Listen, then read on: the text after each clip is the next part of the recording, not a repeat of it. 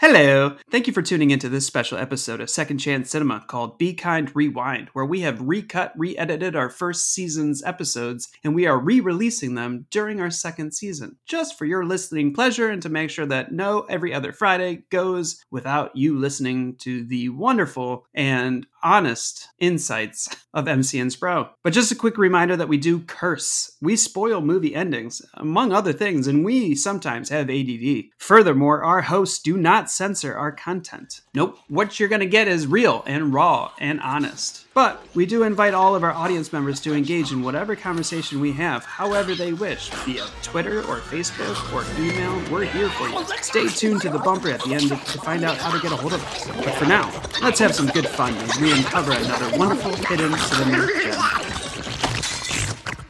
Enjoy the show.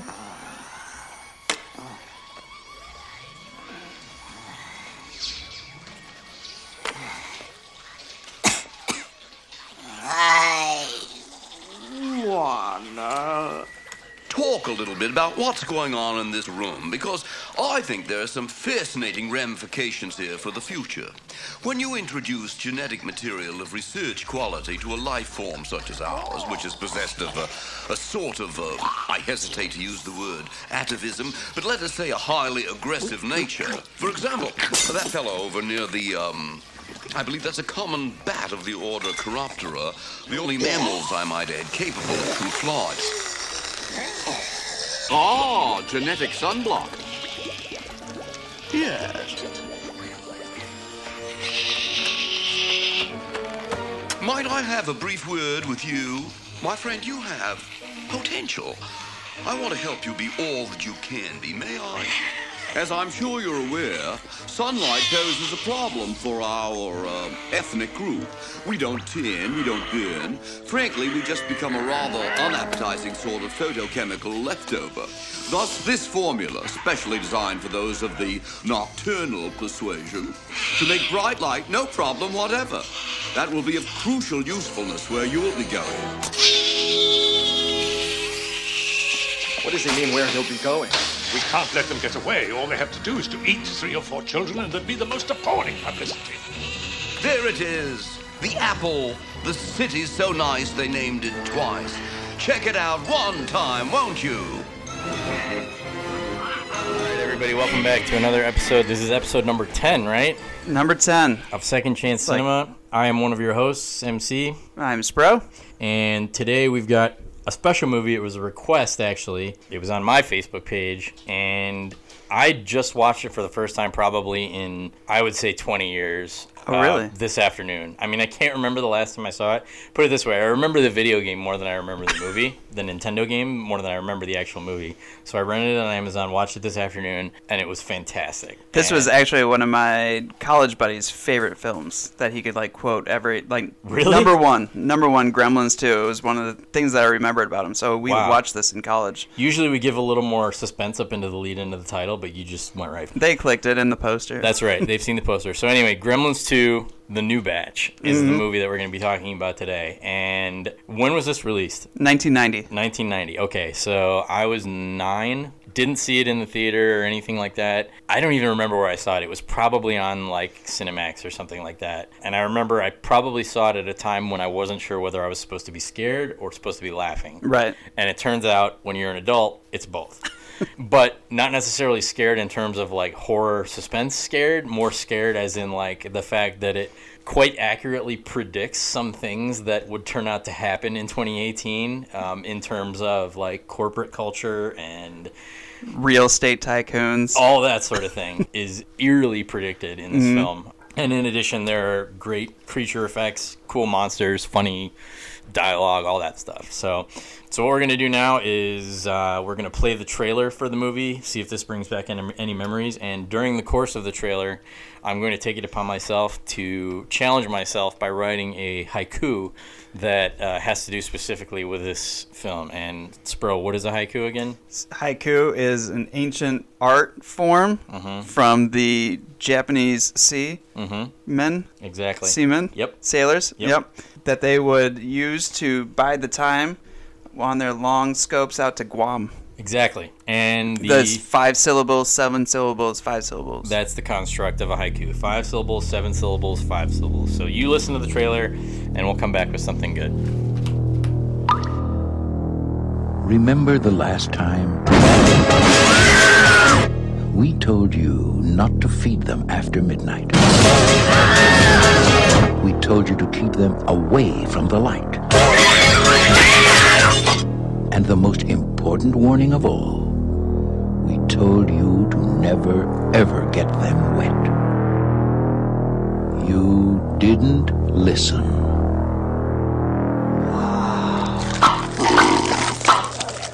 They're mutating. Sir, is the building on fire? No, no, that's a false alarm. Are you trying to panic New York City? Absolutely not. So the monsters are real? I didn't say that. Gremlins 2. The new batch. Now, was that civilized? No, clearly not. Fun, but in no sense civilized.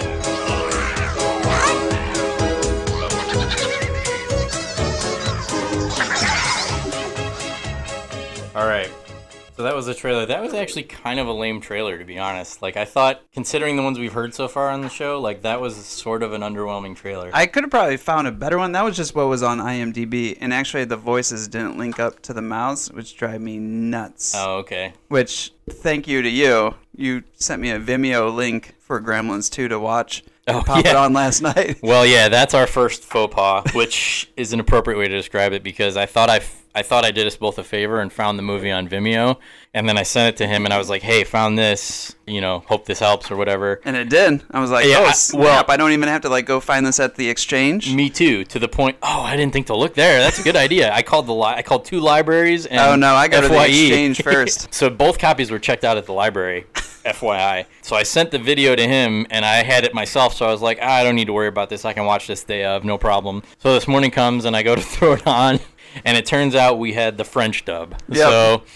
I let it play for a few minutes. I thought, well, maybe the first scene in this movie is in French for context or something. I watched it in French last night. Okay. Uh, Because I took French in high I school. took French too, and I I could kind of understand what was going Très on. bien was the Yeah. only thing that I was like, oh, that meant great. Très bien. But eventually, I had to cave and buy it on Amazon or rent it on Amazon. And I saw this a lot in college, so I was like, no, I got it. You know, like, Okay. I actually enjoyed watching it in French. Well, if you had a roommate whose favorite movie was this, then Not a roommate. or a friend, Just a college buddy. a buddy whose this was his favorite movie. I know one of my roommates is an avid listener, and so he would probably be, you'd correct me. Okay, fair enough. So Gremlins two. Okay, so the haiku.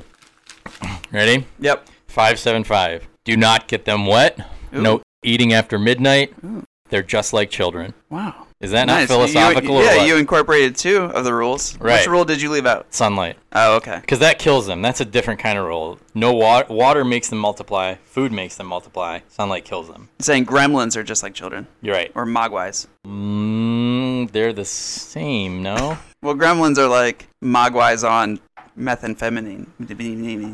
I mean, gremlins technically come from mogwais, right? right. But mogwais don't come from gremlins. Correct. Okay. So I guess it's a chicken and the egg sort of thing. Yep. Okay. Well, mogwais come from mogwais, They don't really get into that, and do they? gremlins are like No, the apparently- parasite that grows out of the water. In the universe, Mogwais come from Chinese men who own thrift shops in Correct. the seedy downtown areas of Kingston Falls or whatever it was called. and that's something they just pass over too. Yeah. Listen. Oh, and he died. I mean, that would be a good prequel, Gizmo's origin story. Mm-hmm. I, I'd watch that. Um, well, anything. Okay. So while we're diving in, 1990 is when this film came out. This is so marketable to just have a series of Gremlin films. Why, why, why have we not? I'm sure there are reasons. I was as I was looking for a version that was not in French. I stumbled upon the, and I always want to say his name Zach Galifianakis, but that's not it. The m- main actor, uh, Galligan? Zach Galligan. That's right. He Close did an enough. interview where he was like, "Yeah, Gremlins Three is happening," but you could tell it was one of those interviews where it's like, Well, what else is he doing? "Well, exactly." it's like when the Green Power Ranger says, "Yeah,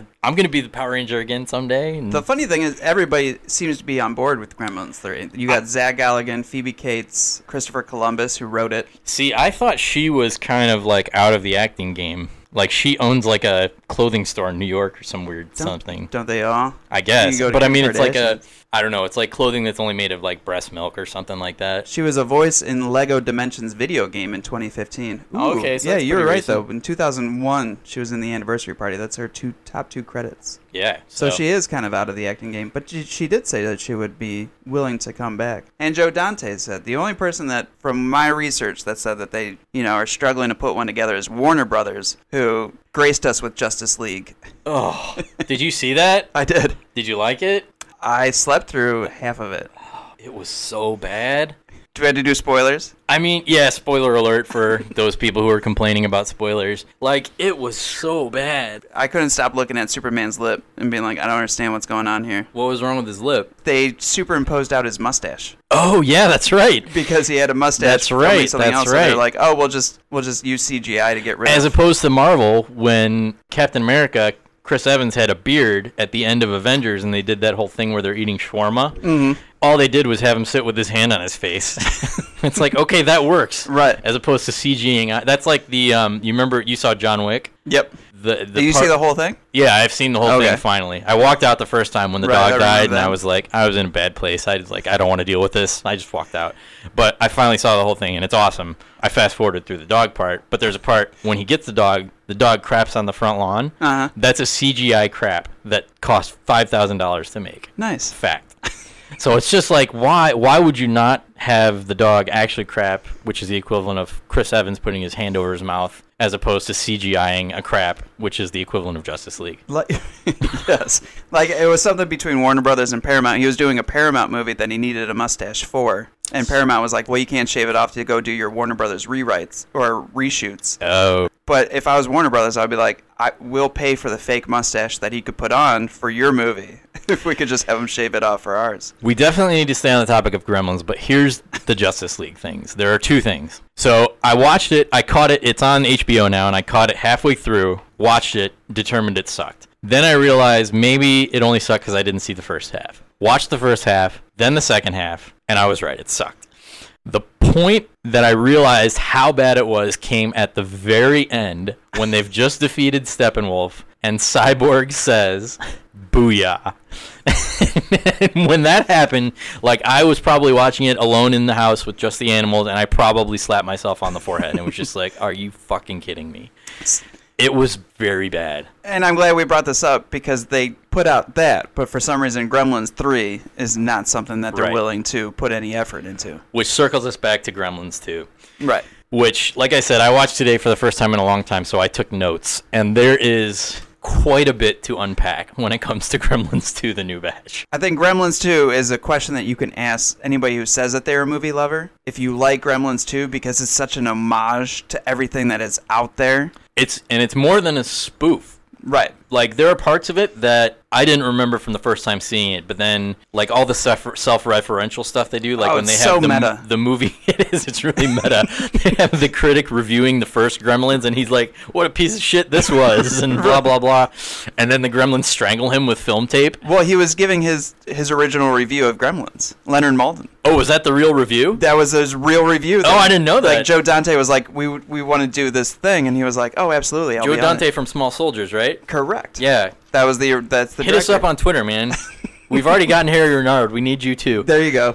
so so anyway, the movie starts out. Let's see. The movie starts out with the Chinese guy who is the keeper of Gizmo. Uh, Mr. Wing, Mr. Wing has his shop in New York somewhere, and this. probably Chinatown oh, that's a good guess. with the Mm-hmm. Yeah. banners and everything. Good thinking. The mogul of the story, Mr. Clamp, depending on what review you read, is a satire of Donald Trump, Right. which is totally believable. And according to trivia that I found, there is a uh, deleted scene where they said that Daniel Clamp would make a great president one day. Really? Yep. Oh wow, it's so eerie.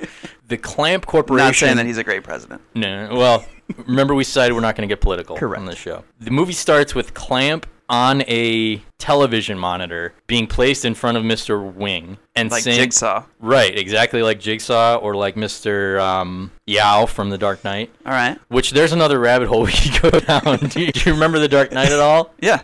So The Dark Knight came out in what 2008, 2009, something like that. 2007. a point in life when there were flat screen TVs. Okay. Yet these rich, filthy rich monsters are sitting in the cafeteria of some like luncheon diner that's off the grid, and they come. He he gets presented to them on this big ass tube TV that's not even plugged in, and somehow he shows up, and somehow that TV has a microphone and a camera that they're able to talk back and forth. Oh, of course. I digress. Anyway, 2008. Anyway, so Mr. Clamp comes and apparently tries to purchase something from Mr. Wing that Mr. Wing is not willing to. Well, he's a developer, so I think he wanted like his shop so Right. he could demolish it or something Absolutely. like that. And then he he says, "No, I'm not going to sell you my shop." And then the scene ends with just the big excavator arm coming through the top of the shop anyway. And Well, they that's do how, like three weeks later or something. like Oh, that. maybe it was just something because like Mogwai or Gizmo, I guess we can call him by his name, was uh sad. Mm-hmm. Oh, Sitting okay, there yeah. Very crying. That's when the arm breaks through the wall. Oh, okay, and so Gizmo maybe he starts did running away. relent. Maybe he did relent into selling. Anyway, I think um, he just died. Okay, so Gizmo said the shop's demolished. So Gizmo then did he escape or did he? He ran out into the alleyway, and That's that's, right. where the guy palms his face slowly. He does that that trope of "Oh, look at this," and then slowly, for like five seconds, reaches out toward the camera until his palm overtakes the camera, and, that's, that's when when you the- know that Gizmo has been kidnapped. Right. Okay. Uh, and he was one of the scientists at the at the lab that leased in. it was kind of funny to me that there was a genetic laboratory that leased space in an office building in downtown Manhattan. Everything is in this. Well, right. I don't know why that was funny to me. I guess because I expect genetic laboratories to exist on like islands or something like that. Mm-hmm. But of note was the doctor played by twins in the in the movie Ah, They who freak me out. Yeah, but do you remember who those guys were? T one thousand. Yeah, the guy, the cop that the T1000 killed in front of the coffee machine. Right. Which which With the finger through the eye. which I knew right away when I saw the first one, and then the main doctor, whose name was Doctor Catheter, which Right. is not even subtle. I mean, he might as well have been like Doctor Diarrhea or Doctor like Colostomy Bag or something. He's like, so how are your researches? How's your research into cloning going? And the other guy turns around and he's like, very well, sir. And they're the exact same guy. I don't know why they disturb me so much, but they Twins? do. No, not twins. Oh, those Holy guys. crap! Don't pay me. I, I don't know those guys. I love specifically? twins. Twins are great. Okay. Twins are double the fun. Right. Double the mint. No, those guys in particular. I don't know what it is about Terminator 2 Judgment Day They look very alike. I think that might be what it is. that they're like exact, exact. They really are identical. like like I mean, yeah, we've both encountered twins in our lifetime and you know that there are always like subtle differences. Mm-hmm. Those guys look really alike. And maybe that's because the camera does that. Like maybe they they're made up to look that way. right and directed. Like Yeah. you move. But um, With your they, they brother. do look remarkably alike. Probably the most similar of any twins I've seen. So I Okay. agree that they're a little bit weird. It took me back to the T1000 and Right. everything, and they, he dies in that movie. Like it's not like he's the bad guy in Terminator 2. Right. But the image of them when they came on Gremlins 2, I was like, oh my god, these guys? Well, because when did Terminator 2 come out? 91, right? Mm-hmm. So that was right after this. Oh, you're right. Yeah. Anyway, so they find Gizmo in the alley and they think he's some kind of a rat from New York. And they bring him back to their lab, which shows how good of scientists they are that they think that he's a rat. That they think this Mogwai Why not? is a rat. Super Um, cute. Adorable. That's the one thing I was gonna bring up. Is like I didn't I don't remember Gizmo being that cute, but his all of his mannerisms were like meant to be just really, really endearing. And they were. Like everything from his little fingers and his little like chewed fingernails Mm-hmm. to the way his eyes moved to his little like pouty lips. He was just very, very well done. Like the only thing that you can like strike against him is his bat like ears. But even those weren't like offensively No, they were just skin. grotesque or anything. They were Right. just you know, they looked like a dog's ears with no fur on them. I couldn't picture like I was like, what kind of animal lover would like a mogwai? oh, I would love a Mogwai. I mean, yeah, well, if you love animals, you would love a mogwai. But like, is it a cat person? Is it a dog person? It's more like a. I I got the guinea pig vibe from, Okay. from him. I don't know. I don't know why he squeaked. I don't know. anyway, so he gets kidnapped and taken to the lab, and that's how he gets introduced into the Clamp building, which happens to be where Billy and Kate Right. work. Billy and Bill- Peltzer and Kate Berenger. Kate is Phoebe Cates, Mm-hmm. and Billy is Zach, not Galifianakis. Galligan. Right. And they both happen to work there. Uh, they live in New York, and he's an architect, I think, or like an illustrator of sorts. Yeah. He does, they never show him like designing buildings, but he draws up these plans and like sketches of, of developments and buildings and stuff like that. And she's like a tour guide of the building. Yeah. So, so how does Gizmo escape? I forget. Oh no, Billy lets him out. Billy goes to get him in the lab. Right. But I don't because remember how he. the custodian hears the Mogwai, the It was the guy who was the courier who was delivering packages in the movie. Do you remember Right. who he was? He was the guy from Training Day. You've seen Training Day. Yes. He was the guy from Training Day who Ethan Hawke is playing poker with at the end. There's can't think of their names. There's the guy who's in the Fast and the Furious. Then there's the guy who's Cliff Curtis, I think is his name. Okay. And then there's the other guy whose name I don't know, but he's the one who says, "Yeah, I got my shit pushed in, bro." that guy. He It's that plays. guy? He plays the courier It was in the that movie. guy. Yeah, he plays the courier. He's like super young, super skinny. In Training Day, he's super jacked and tattoos and all that stuff. But it's definitely him, and that was like one of the first things I noticed. Anyway, you're right. He goes up to the lab to deliver a specimen, and he hears Gizmo humming the song.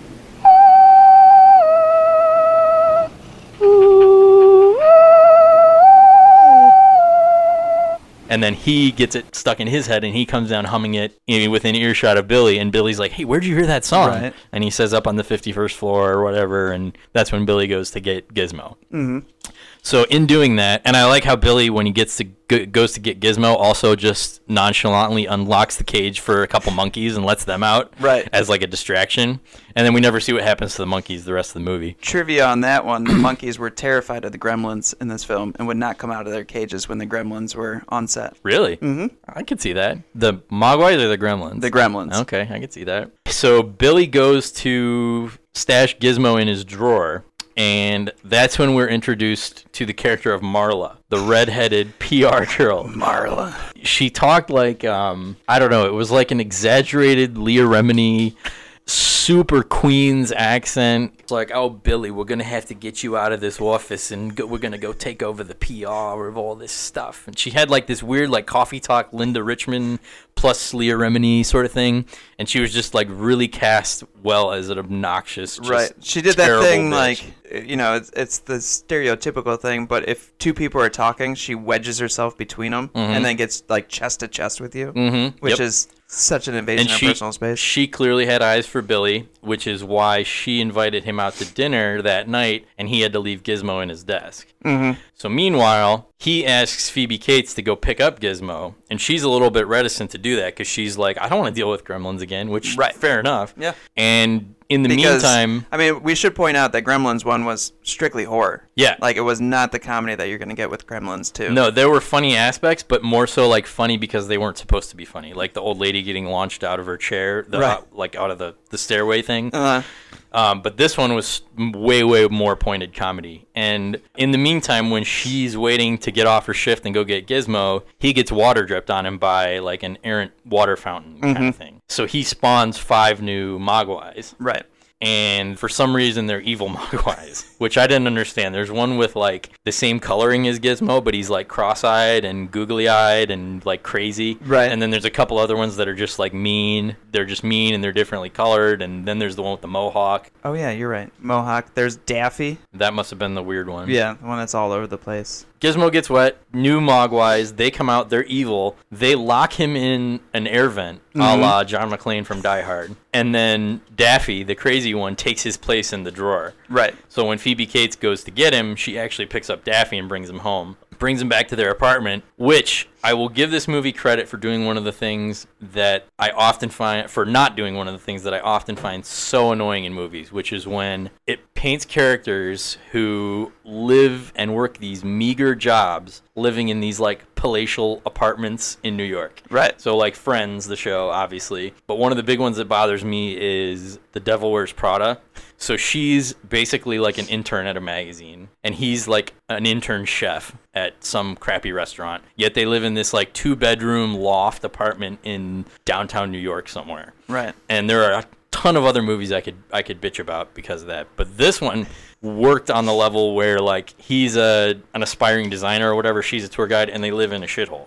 Like that was I so I was like, oh, props to you, Gremlins, you get it. Way to go, Joe Dante. Awesome. He probably lived it. I'm sure he probably did, so he gets it. And then anyway, they realize that it's not Gizmo. They go back to the office, and by then all hell is broken loose. And that's kind of when you know the second act picks up, and we're all entrenched in the Gremlins becoming Gremlins, and that's where all the stuff to unpack factors in. So let's talk about the clamp organization itself. Okay. Clamp is obviously a inclusive. metaphor for like the grip that, in this case, technology and status and all that has on the people that work there and the people that engage with the Clamp brand. Evidenced by the Clamp logo, which is essentially a wrench squishing the world, Right. the earth, that still spins within like the arms of the wrench. Clamp, we talked about, is supposed to be kind of like a satire of Donald Trump. Mm-hmm. And if you listen, all throughout the movie, there are these weird little like Easter eggs where one of them was um, over the PA. It said something like, "Will whoever is driving the car with license plate one nine three five four four, please move your car. Your car is old and ugly."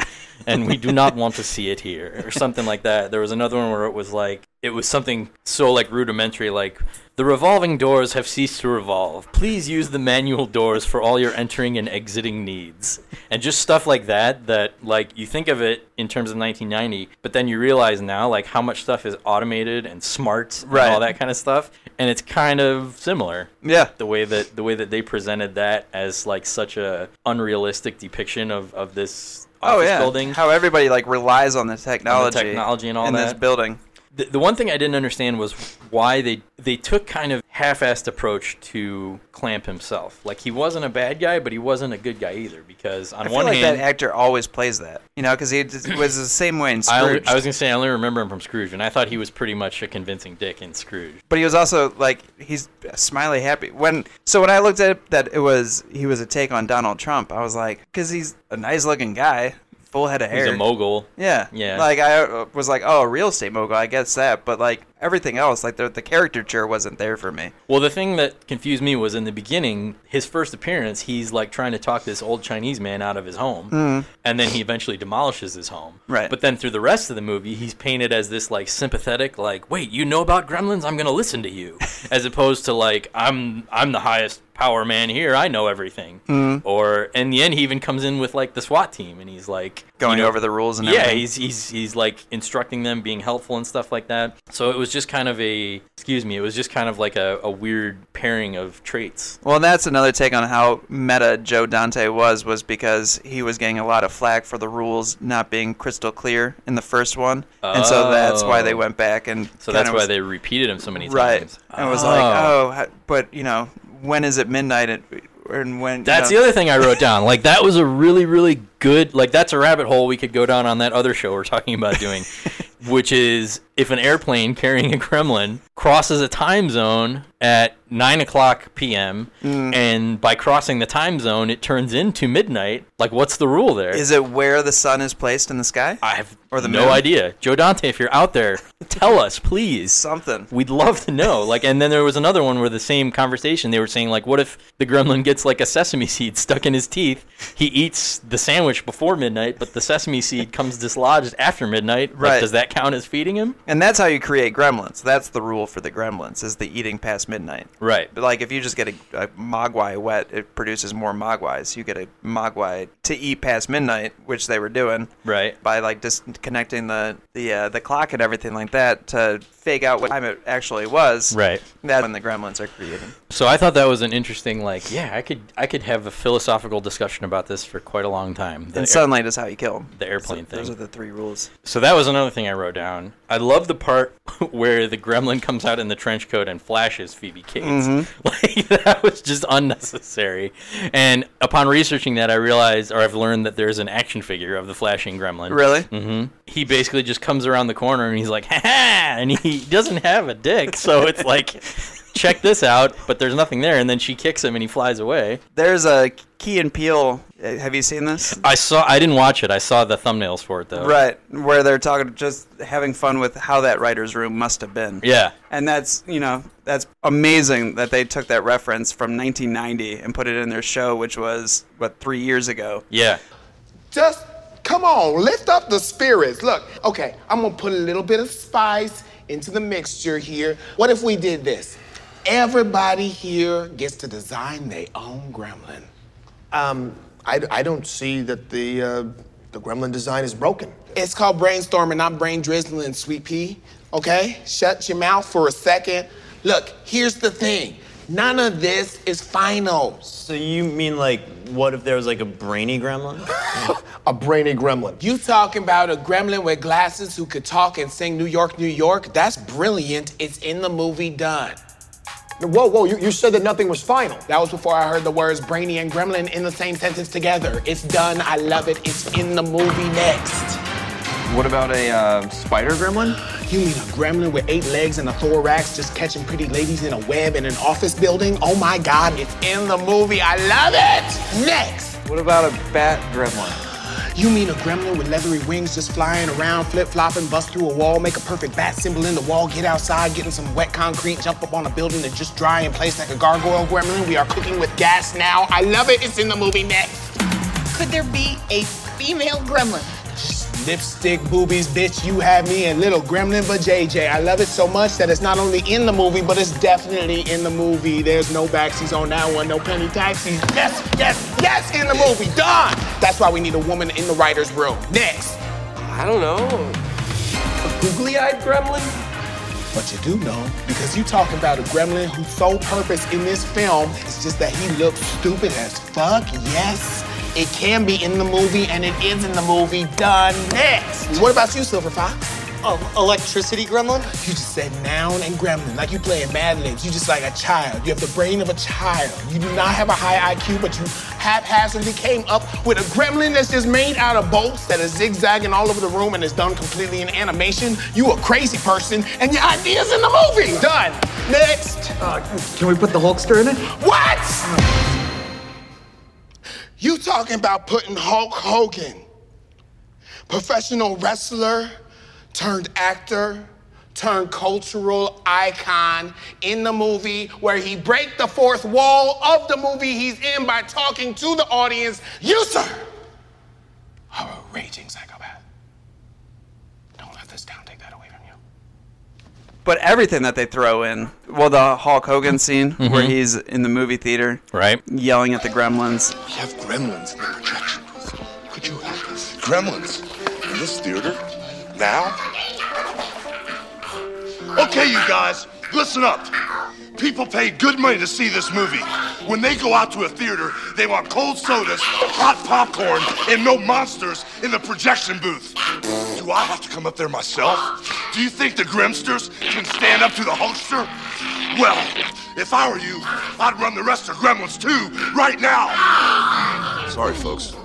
It won't happen again the fact that the with your version on Amazon, did the tape burn up or did it go to static? It burned up. Okay, because th- so that's the movie theater reel that they did. Oh, okay. I guess if you did were watching on VHS tape, they did like the VHS tape was getting screwed up. Oh, okay. Um, so that's super cool, and what that caused a lot of controversy because people actually were getting up from the movie theater thinking that the the real. Oh, really? Yeah, was. Well, busted. what was awesome was like the gimmick was that the Gremlins had taken over the production booth and they right. put on a different film, which was essentially the Tyler Durden strategy from Fight Club. right. Because they put on what was in essence a porno. It was called Volleyball Holiday, and it was just topless women playing volleyball all of their parts were obscured by like tree branches and stuff, but like you got the gist of it. It yeah. Once this movie goes off the rails, it is an it's, amazing oh, ride. Yeah, it's no recovery.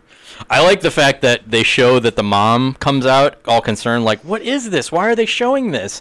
But then he goes back in the theater to get Hulk Hogan, right? And everybody else is just kind of like into it. They're watching Volleyball Holiday, like, okay. So even that was a, a reference to a Joe Dante experience where a mom came out of Gremlins and said, "This is not for kids. It shouldn't be PG." You know, because Gremlins was one of the top films that created the PG-13 rating. Oh, okay. And so the mom came out to complain to Joe Dante that it was PG, like her daughter shouldn't be seeing that. Her daughter, meanwhile, was hiding in the movie theater to watch the rest of the film of Gremlins. Mom. And so he put that into the second, the sequel. Well, fair enough.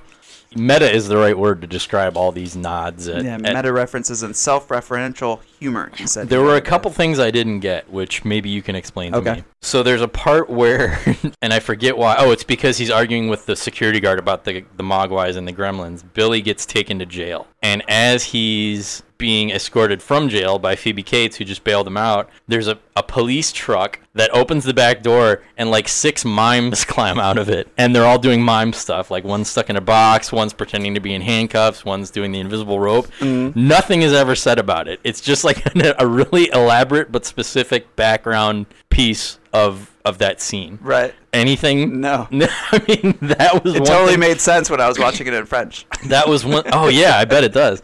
That was one thing that really just kind of threw me uh, for an awesome, you know, for an awesome way, but but was just like, huh, I don't quite get that. It's like one of those, uh, like we were saying when you know it goes off the rails. It's one of those things where it's like every scene needs to be having. There's something in the background, you Right. Know? Like there's something. you that, can that's what get- ma- that makes me want to watch it again. Right. The other thing, and this is even more like well, oh, two more. There, there's one that was just like laughably disturbing when the f- the brain gremlin. All the gremlins, not all the gremlins, but there are specific gremlins during the movie who break into the lab and drink specifically marked potions, Mhm. I guess you'd call them.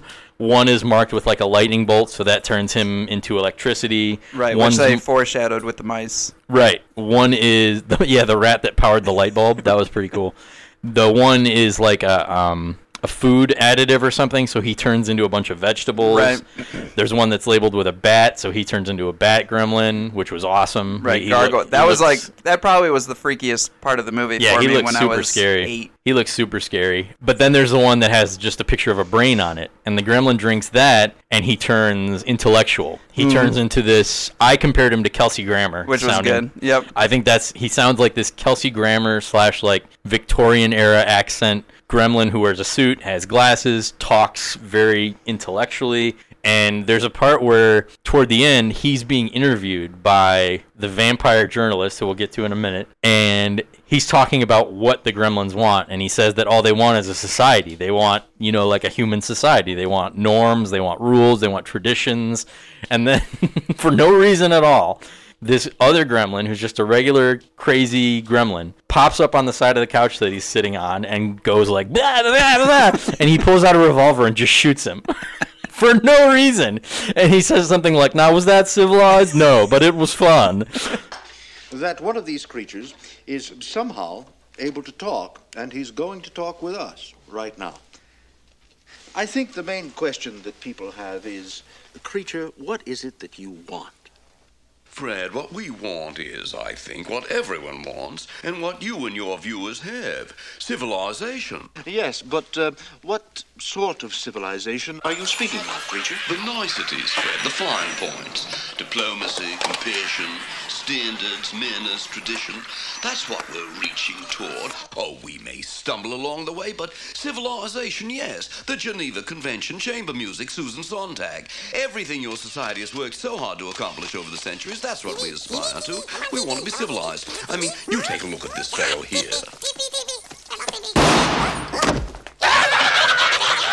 Now, was that civilized? No, clearly not. Fun, but in no sense civilized. That's the second time in the movie you see gremlins with guns because there's Mhm. another part where there's an armory that they break into and Right. they don't really do anything with it. But like these gremlins, you realize like he's got not only did, did he grow more intellectual, but he grew homicidal also. so that hormone, you know, that could be another rabbit hole. Like what were they pretending or what were they hoping to do with that potion exactly? Like were they what were they trying to create with that brain labeled potion? Well, I mean, what everybody wants to create with like the artificial intelligence and everything. Like I that. guess, but I mean, they gave him. It was kind of like Blanca from Street Fighter. Like they gave him good and evil because he's talking about like the benefits of civilization, and then he just murders his friend. the reason why I want more Gremlins movies is because it is such a good idea. Because Mhm. we always say like, oh, if something goes wrong with your car, there's a Gremlin in the engine. You know, like Uh-huh. they're it, they're the mystical figure Mhm. of something that likes to create and wreak havoc. Mhm. Havoc. I want more. Yeah. You know, like this film was it on steroids, and now I want when they were trying to plan out the film, they wanted Gremlins 2 to be that the Gremlins had take over New York City. Mhm. And then uh, Warner Brothers or the studio was saying, you're not going to get that budget. Right. And so they went, okay, well, we could do New York City in a building. Right. Which is That's essentially- exactly what they did. Which is exactly what they did. Now it's kind of like, well, I want the New York City one. Yeah, that'd be sweet. And they were thinking Gremlins 3 might be Las Vegas, a Las Vegas. Oh, that would be one, awesome. Right? And then, of course, See, would you want it to be like campy and funny like Gremlins 2 or more like Gremlins the first I was one? gonna get into this later, Okay. but let's just ask the question now because you brought it up. What Okay. would you want Gremlins three to be? I like the idea of Las Vegas. I hadn't thought of that. Would you I- want it to be campy like two or serious like one? like 2, I think. I think so too. especially in Las Vegas, there would be way more opportunity for jokes than there would be for like serious, you know, like horror establishment and stuff like that. right, because of all like the neon signs and everything. Yeah, and just like you think about like even movies that are serious that are set in Las Vegas, like I'm remembering the Resident Evil movie that like that brought them out to Vegas, like it still looked like they were fighting zombies at like a carnival, like which Right. you know, I mean, why would you why would you stray away from what's already there, which is like this rich environment of, you know, potential comedy. Because I, I absolutely agree with you. Like that it reminds me of Evil Dead. Like Yeah. Evil Dead One was super freaky. Evil Dead Two starting to get com- comedic and everything Mhm. like that. And then Evil Dead Three, Army of Darkness. Mhm. Like I want the Gremlins Army of Darkness. Yeah, it's been a long time since I've seen the first one, but I remember being like I remember being less viscerally horrified by the second one than I was by the first one, and perhaps that's because I was younger. But Are we talking Evil Dead? no, the Gremlins. Gremlins? movies. Okay. So the first one was scarier. Mhm. Is basically what I'm trying to say, but it had bits of things that were funny, but they weren't outright obvious jokes. Right. Like the lady flying off the stairs thing. The second one was overtly funny, obviously funny, campy, satirical, all that. But there were moments that were not scary but disturbing. Mm. Like when he shoots his friend the gremlin was disturbing. Mine was the the winged gremlin. The winged getting covered in gremlin was, cement. was pretty disturbing. I- yeah, oh. when it when it attacks Mr. Futterman in the street was, Right. was disturbing and actually like draws blood and bites him on the face and all that. And then there was the part that I was gonna bring up too. No explanation. There's a reference made toward the end of the movie as they're about to unleash their plan of dropping the cloth and, and showing the sun to all the gremlins, where someone m- makes a reference in Phoebe Cates' presence to Abraham Lincoln. Do you know what I'm going to talk about here? Uh-uh. And she, her eyes get all wide, and she says something to the extent of like, "No, not Abraham Lincoln." And and the music gets all like dark and and weird, and it zooms in on her, and she says she starts delivering this monologue where she's terrified, and she starts talking about like it was the eighth grade field trip. And there was this guy, and he had nothing but a trench coat, and he looked just like Abraham Lincoln. And he said, "Come here, little girl." Washington didn't give up. Lincoln didn't give Please. What's wrong? Oh, don't mention Lincoln. Something terrible happened to me one year on Lincoln's birthday.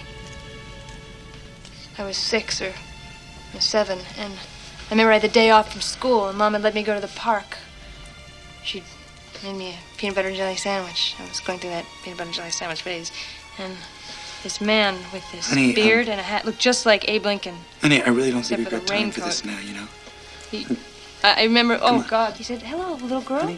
and then they drag her off screen and just cut to the next scene. No explanation, no p- fir- no previous references in this movie, and if there was in the first one, I don't remember it. and it was just like the weirdest. Like I mean, because what you're assuming is that like she was molested or she was at least flashed or somebody exposed themselves to her, and they just completely like they bring it up and then it's just like swept into the trash. But it's like it's like heavy emotional moment for her, and then it cuts to like a gremlin like sh- shitting in the salad bar or something like like what joe dante again if you're out there man tell us Oh my gosh! And Joe Dante right now is working on, or he just got done working on Hawaii Five O. the show or the movie the show oh okay never saw that i like scott kahn but never saw that I've just I oh, I just want a Gremlins three. Now the problem though that I saw with Gremlins three is they think that they want to go super dark okay and it should all be about killing Gizmo because Gizmo oh because he's the first gremlin He's the first Gremlin. He's the- Ah. yep. It's all because of him that all these things keep coming out. if the second one wasn't so memorable for what it was, I would say that would be awesome. Like maybe it would be it, it would end up being like Logan, I think. Like the first Ah, two yeah. Wolverine movies were debatably, you know, either terrible or serviceable or whatever you want to call them. And then Logan just came with this like wicked sucker punch of just darkness and R-rated, blood, violence, gore, language, all that stuff and it worked. Right. This, if this were to be a trilogy, I wonder what the effect would be having the first one be sort of dark, the second one be obviously very light and comedic, and then the third one going back to being somewhat dark. I don't know if you could blend the two. I feel like you could do because really, while it was comedic, it It was very comedic because they got into the lab, and then you had all different kinds of gremlins. Right. Right. Mhm. So if you go back to no, these are just pissed off, batshit crazy gremlins. Oh, like regular in gremlins. Ve- right. Like you could enjoy different kind of varieties of gremlins wherever you put the next movie. hmm Well, they did have different, like, I mean, I, I, the other thing I thought was cool too, like, even without the potions that they drank, the gremlins themselves didn't all necessarily look alike. Right. Like, they had very subtle, you know, like, there was one with buck teeth, there was one with the googly eyes and stuff Mhm. like that. And they, even if they weren't, like, overly elaborate, like the spider gremlin and stuff, they still looked different enough to where they all had, like, not personalities, but they were all distinct. And I thought that was cool. Like I would rather see that than something like like Resident Evil where all the zombies are essentially zombies. Like they all look they're wearing different clothes, but they all basically look like zombies. Right. Like that sort of thing. But I think I mean the idea of like having to kill Gizmo because he was the first gremlin is certainly intriguing, but it also makes me sad.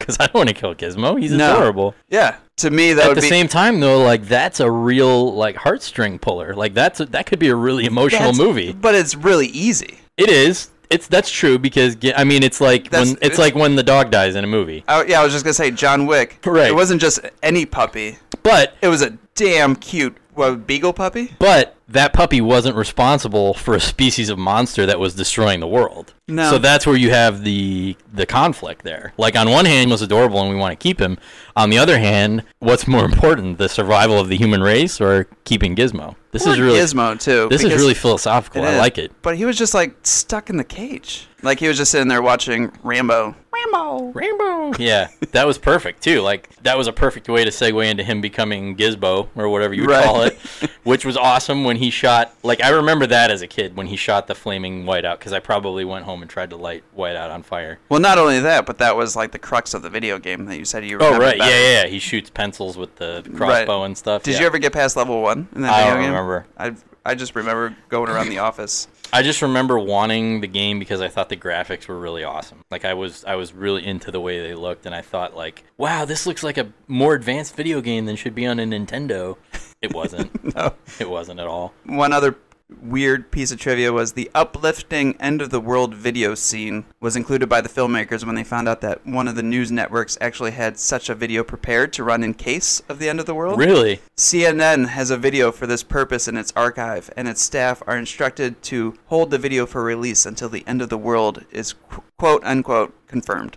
Oh man, I wonder how you would find that. I would love to see that. It's uh, it's in Gremlins too. That was No, the no, no. I legit- know. I, I know. I'm, I'm not talking about the clamp one. I want to see the CNN one. Somebody's got to know about it. Somebody edited it. Do they update it? Like, because the clamp one was just American flags with like I wonder if it's patriotic kinda like- music and stuff like that, right? like the old days when they would just run the American flag and then put you know the the Star Spangled Banner over it right before the network cut off for the night.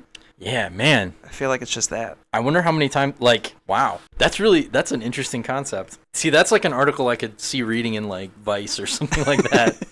like that's that's that's that a would cool be a good idea. skit. Yeah, I would love to be in the writer's room for that. so, one thing we've glossed over, and I don't know how. So, it turns out one of the hormones in the lab has the. I know why. Is this has this the, is disturbing? Has the symbols for both male and female sex on the bottle. A gremlin drinks this and somehow turns into, and I don't even know how to go on discussing this without pissing someone off. I'm going to be careful, but at the same time, like, I'm sure that there are, like, gender words and stuff I'm going to say that might. It's all about the pronouns. I okay. So, what, what what was that character's name according to IMDb? That gremlin. What was that gremlin's name? Because Uh-huh. I I'm don't al- know if they don't have like a specific I'm pretty sure that gremlin had a name. if they don't have like specific lines or whatnot. Like Howie Mandel, I guess we should throw out is Gizmo, Gizmo's voice. which yeah. is awesome. Mhm. Um, Tony Randall was Brain Gremlin. Okay, so it wasn't Kelsey Grammer. No, but uh, you know, Close enough. Right. I think the audience gets the idea of what was going on. Okay, so that gremlin did not have a name. Uh uh Okay, that makes it harder. Anyway, this gremlin drinks. give her a name. Sh- Okay, so you just said her. Right. Well, okay. Okay, so here we go. Let's go. We're gonna go. If you'll if you'll rewind, listeners, I was carefully saying that gremlin the whole time, and I was waiting for a name. So you you said because her. Run the with it. potion Run with it. was gender switch. right? And so I feel like How do you know that? I that's this is what I feel. Okay. I feel like all gremlins inherently male Okay. because men are the more destructive of the species, I would say. That is a stereotype. Well, and- I, I feel like I'm safe to say if I'm going against my own gender, okay. right? I suppose that's more more like I reference myself as him, him, he, okay, and I feel like if all gremlins are inherently male, okay. that potion switched the gender to female, and that's Okay. why there's one Smurfette gremlin. Smurfette, I'm going with that name. Well, even Smurfette has a female connotation to it, which is fine. I, for the record, agree with you. I was just hoping you would jump first, and you did. So. Oh, I see the trap. It wasn't a trap. It was not a trap. It was a waiting game. So anyway, this gremlin drinks this potion with the symbols for male and female on the bottle. And by doing so, this gremlin suddenly gets the urge to put on a leopard print skirt, a sort of like tube top thing, a wig, lipstick. This gremlin grows breasts. Mhm. This gremlin's lips become full and pouty. This gremlin puts on high heels. And so we we believe or we're led to believe that this gremlin turns into this sort of overly sexualized female version of a gremlin. Correct. Is that right? Yes. Okay. That said, this do you think there has ever been another discussion about Gremlins 2 along these lines Oh, I don't- I in the don't- world? I don't know. I'm nervous though, as I sit here on the edge of my seat of Are where you? we're going. Yeah.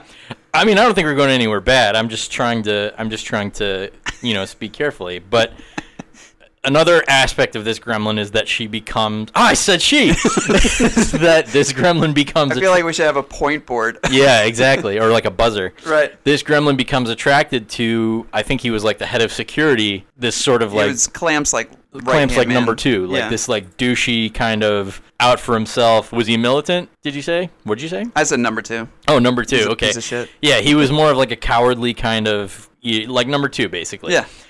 This gremlin becomes infatuated with him, and for the rest of the movie, after this gremlin appears, this gremlin pursues him Mm-hmm. romantically. Now, a few questions. so, the potion was obviously not invented for gremlins. No. What were they hoping it would do to either humans or regular animals? I mean, imagine in this day and age where we are becoming more open minded. but this is 1990. I know, but Okay. imagine like today. Okay, We're all watching right. it today. Okay. Because if you are a transgendered individual and you want to make the transformation, Mhm. you have to take hormones. Right. You might go under the knife if you're so inclined. Right. You know? Right. This potion, one shot of it, One and done. one and done. Seems How to- amazing would that be for some of our transgendered community? So, assuming that's what it does, that's quite a forecast into sort of the society we live in now. Mm-hmm. Same with like the brain formula. Hmm. The like, brain we just give formula- it to, and everybody would be smart. More or less, yeah, but I mean like the The private school kids, of course, would get it first. Yeah, I don't- I don't have a problem with that. The um, but the the issue of you know transgender equality and all that sort of stuff was I, I don't remember. I mean, I I was eight or nine, but in 1990, I mean, it's obviously and maybe it's just because we're older and we're you know more exposed to it, but it seems like more of a hot button issue now than it would have been in 1990. Well, they were severely marginalized back in the day. You know, Right. like I mean, we were in college when we were parading for gay marriage rights. You know, True, so yeah. I think like once the more public, holy crap, what are we talking about? I don't know, man. I don't know. Do you want to just stop and go back and No, talk I about mean, the- the gremlin shitting in the salad bar? once or- once like like the main fight really was for the equality of Right. the gays and then once that was settled kind of you know we obtained the marital rights Uh-huh. i'm stuttering like a fiend I know you can tell you're terrified. well once we satisfied marital rights then you start going off okay what's else on the list Right. and then we started Well, taking- the other thing too, obviously, in 1990, Facebook didn't exist, Twitter didn't exist, so there was less pervasive media that could influence decisions and discussions and stuff like that. Correct. So they sort of probably just did this. I mean, I'm not guessing that whoever came up with the idea to include it in the film intended it to be this like large philosophical linchpin that would spark debate. I think they just wanted a sight gag, obviously, and that's what they got. And it was a good one. It was funny. It was creepy. Whatever. i'm just thinking about your friend that recommended this movie being like what the- yeah, if you're if you're listening to this, you know, thanks is a not lot for what- the recommendation. I'm not going to name names, but listen to what you've done. anyway, So the gremlin who who took the potion, Smurfette, Smurfette gremlin. At the end of the movie, the closing scene. Which you want to describe what happens? So at the end of the movie, number two is standing at the door. His face covered in lipstick. Oh, And- because she's latched herself onto him. Right. and- I mean, she has not asked for consent for No. whatever's going on. Fair enough. And then he looks over, and she's wearing a, a bridal gown, a wedding dress. Okay. Walking down toward him s- with smooching lips. Uh-huh. And then the last image you see is him just kind of giving in. well, he shrugs his shoulders and he's like, "Eh, what the hell." And she is like, there's no redeeming like Princess Fiona in Shrek. You're like, oh no, she, At least she's sweet. And, she's a sweet-hearted, kind And individual. Beauty's on the inside. Correct. I mean, this gremlin was ugly throughout. no, she was she was certainly painted a certain way and very deliberately, and it came across that way. Mhm. So, and that was the end of the movie. They saved the day by unleashing an electrical charge into a lobby full of gremlins. All the gremlins exploded, Mhm. and from there, the Well, it was the electric gremlin. oh right, one of the gremlins got trapped in the phone lines. I think it was, and And this was probably the first time that I heard New York, New York. Oh, really? You know, the first time I probably appreciated it, and then found out that it was a Frank Sinatra, you know, like Mm. song. Probably f- somebody did it before Frank Sinatra. I have no recollection of hearing New York, New York before this movie, so maybe me too. Right? I don't know. Is everybody here? All right then. Start spreading the news. I'm leaving today. I wanna be a part of it. New York, New York, yes, sir. These vagabond shoes are longing to stray and step around the hall a bit. New York, New York. I, w- I th- was probably like, oh, that's the gremlin song. Yeah. So that said, the gremlin who's trapped in the phone lines is pure electricity, and they like press the hold button and shoot him out into the lobby, which has been covered in water, Mhm. and all the gremlins explode from the electrical charge. That kind of leaves up for debate the effect that like apparently there's more than one way to kill a gremlin. Although I guess that wasn't really debate because Mr. Clamp put one through a shredder. There was one that got shot. So I guess there are plenty of ways to kill a gremlin. Yeah. Electrical charge. Yeah, which they're is just one of them. living beings. Yeah. For some reason, I was thinking it was exclusively sunlight, but Easy- that's because that was just a big plot of- point of the movie. Right. Well, it's the easiest way. And then the credits are hijacked by Daffy Duck, and that's Bugs the end of the Bunny. movie. Yep. Do you think this is the most philosophical discussion we've ever had on the show? This is the most nervous discussion that I've had on the show, probably. I don't want it to be nervous. I remember, like you know, boiler room. We we got a comment of somebody saying, like, "I'm glad these two white guys are Explaining- explaining to me about racism. racist jokes, Yeah, yeah, that's and stuff fair. like that." So this one is probably another s- two cisgendered male. Well, if I had to take away anything, I would say that Gremlins 2 was a movie that made me laugh. More importantly, it made me think. and that's why we're here. And that's why we're here. I think I will stand by this. That if somebody says, "I I'm a film buff, I'm a movie buff, I love all movies," and if you go, "Did you like Gremlins too?" If they say no, then they're not a true movie buff. And Like, why is that again? just because of so this movie came about because Joe Dante thought there was too much time between the movies for a sequel. Mm-hmm. Okay. And so when they're like, "No, we want you back to do this," he was like, "Well, only if I get full control." Mm-hmm. And Warner Brothers, in a shocking move, gave it to him, and he was able to make whatever movie he wants. Mm-hmm. And this is obviously a director's wet dream because Mhm. he threw every, he threw all the noodles at the wall, Mhm. and the crazy ones stuck. You Mhm. know, like this is this is through and through a Joe Dante creative vision. Mhm. And I think if you're a film buff and if you're a film student, you have to be able to appreciate everything that went into this movie, like how just batshit crazy it is. It's true. This would be Like they were saying, Tarantino, like Big Hit was a Tarantino film. Like Tarantino is the same way. He's a writer director. He's in full control of what he puts out, Mhm. which is great. Like that is an artist's vision. Gremlins too, I think you could put up there at the same time. Like this is an artist's vision. for a different way. I, Yeah. would, I would definitely agree with that. I mean, it was. I can't think of another movie from like you know, say like '87 through like '93 that pokes fun at itself and satirizes itself and all that sort of stuff the way this movie does. Right. Except maybe, and I don't remember when this was released. Did you ever see Amazon Women on the Moon? No. Also directed by Joe Dante, I believe. Are you kidding? If you want to double check that. I would. I will double check that right now. I'm pretty sure it is. What's it about? It's- a 50 foot woman on the no, moon? Amazon Women on the Moon is a what would you call it? It's like a send up of old B movies interspersed with little short story kind of vignettes that are all Segments, just yeah. that are all just kind of nonsense, but they're hilarious. You're absolutely right. It was, Joe Dante- okay, yeah. Well, there's multiple. There's five directors. on Oh it. well, there were shorts, so I'm Right. sure that people helped out. Yeah, but he was the um, he was yeah he was the director I saw that was listed. I won't say anything about it because I'd like to see I'd like to hear your honest take on it. If you can find it, watch it. It's it's pretty funny. The other thing I was thinking about on one of my long drives to the corner of Cleveland was our show. If we don't talk about these movies, Gremlins 2 is kind of well known, like there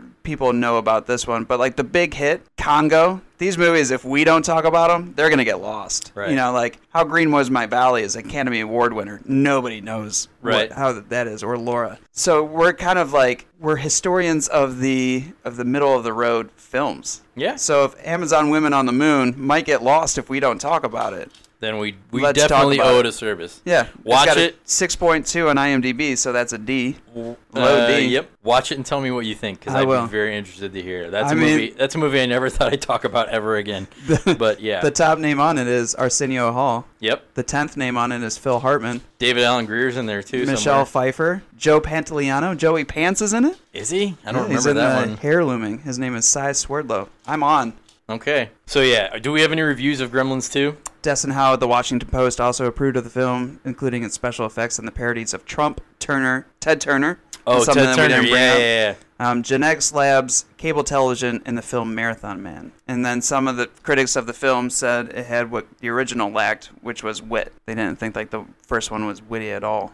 Well, this one was pretty witty. So Yeah, no, it didn't perform well at the box office. It didn't make its budget back. No. But once it get, went on home video at that time, like that was that was money. I don't know how home video is doing today it nowadays. made four dollars from me There you go. because I rented it. Was that on Amazon? Prime? Yep. There. Amazon on Prime. YouTube, it was two ninety nine. Yeah, it said three nine or it said two ninety nine for Amazon, but then when I got there, it was like an upcharge or something. They always get you. Um, Gremlins Two was released on U.S. theaters on June fifteenth, nineteen ninety, the same day as Dick Tracy. Ah. And what they said was they released it against Dick Tracy to try and take money from Dick Tracy. So another film was still the reigning champion. Like it was like it was a vindictive move against Dick Tracy. Ah. So maybe we could have a Gremlins versus Dick Tracy crossover. There you go. I would love to see that. But yeah, merchandising. I owned a Mogwai doll. They I'm were probably amazing. gonna go look on eBay for a Mogwai as soon as this is over. Yep. There's plenty to be said about about the longevity of Gremlins. I think. So, well, what do you say? Should we wrap it up? Have we gotten ourselves into enough trouble? I feel like I, you know what? I love everybody. I- so if somebody paints me the wrong way, I do love everybody. That's true. And I would hope that a portion like this someday exists. Fair enough. So, Gremlins 2, usually we end the show with with our signature phrase, which we will, but I'm going to add to that preemptively that I think this movie was was good. I'm glad that your friend recommended. If you haven't seen it for No. like 20 years, Mhm. like that is amazing that your friend recommended it because this film needs to be revisited from anyone. And the good thing is you don't have to go see Gremlins to Oh, no. see this one. Not at all. Just in fact, you'd probably be better off not seeing Gremlins first. Right. If you just want to lay back and laugh and enjoy kookiness, Mhm. that's Gremlins too. Yep. And so with that said, we have to agree that Gremlins 2 the new batch Wasn't that bad.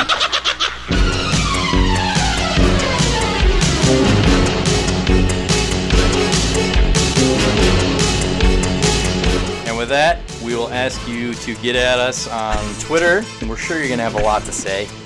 and um, if you've got some movies you'd be interested in hearing us um, recap and review on the show, let us know either on the Podbean website in the comments or via Twitter, via Facebook, whatever. Um, we'd love to hear from you. And with that said, we will peace out. Have a good one. All right, later.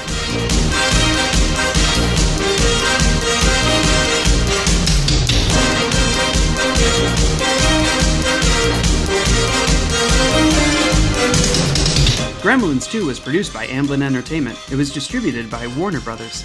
Second Chance Cinema is a fan of the film and urges you to check it out. Closing credits music is from the film soundtrack composed by Jerry Goldsmith.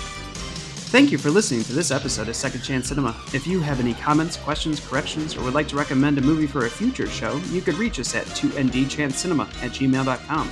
We have a Second Chance Cinema Facebook group. You can find us on Twitter at MCNSpro or check us out on Instagram at 2ndchancecinema. To help our little show out, please tell your friends about us, leave a review wherever you listen, and be sure to subscribe and download each episode you listen to, as those simple steps make us much more visible in the universe, which makes these fine secret cinematic masterpieces more visible. And isn't that really the whole point? Now go on, and have a beautiful day, you wonderful person, you.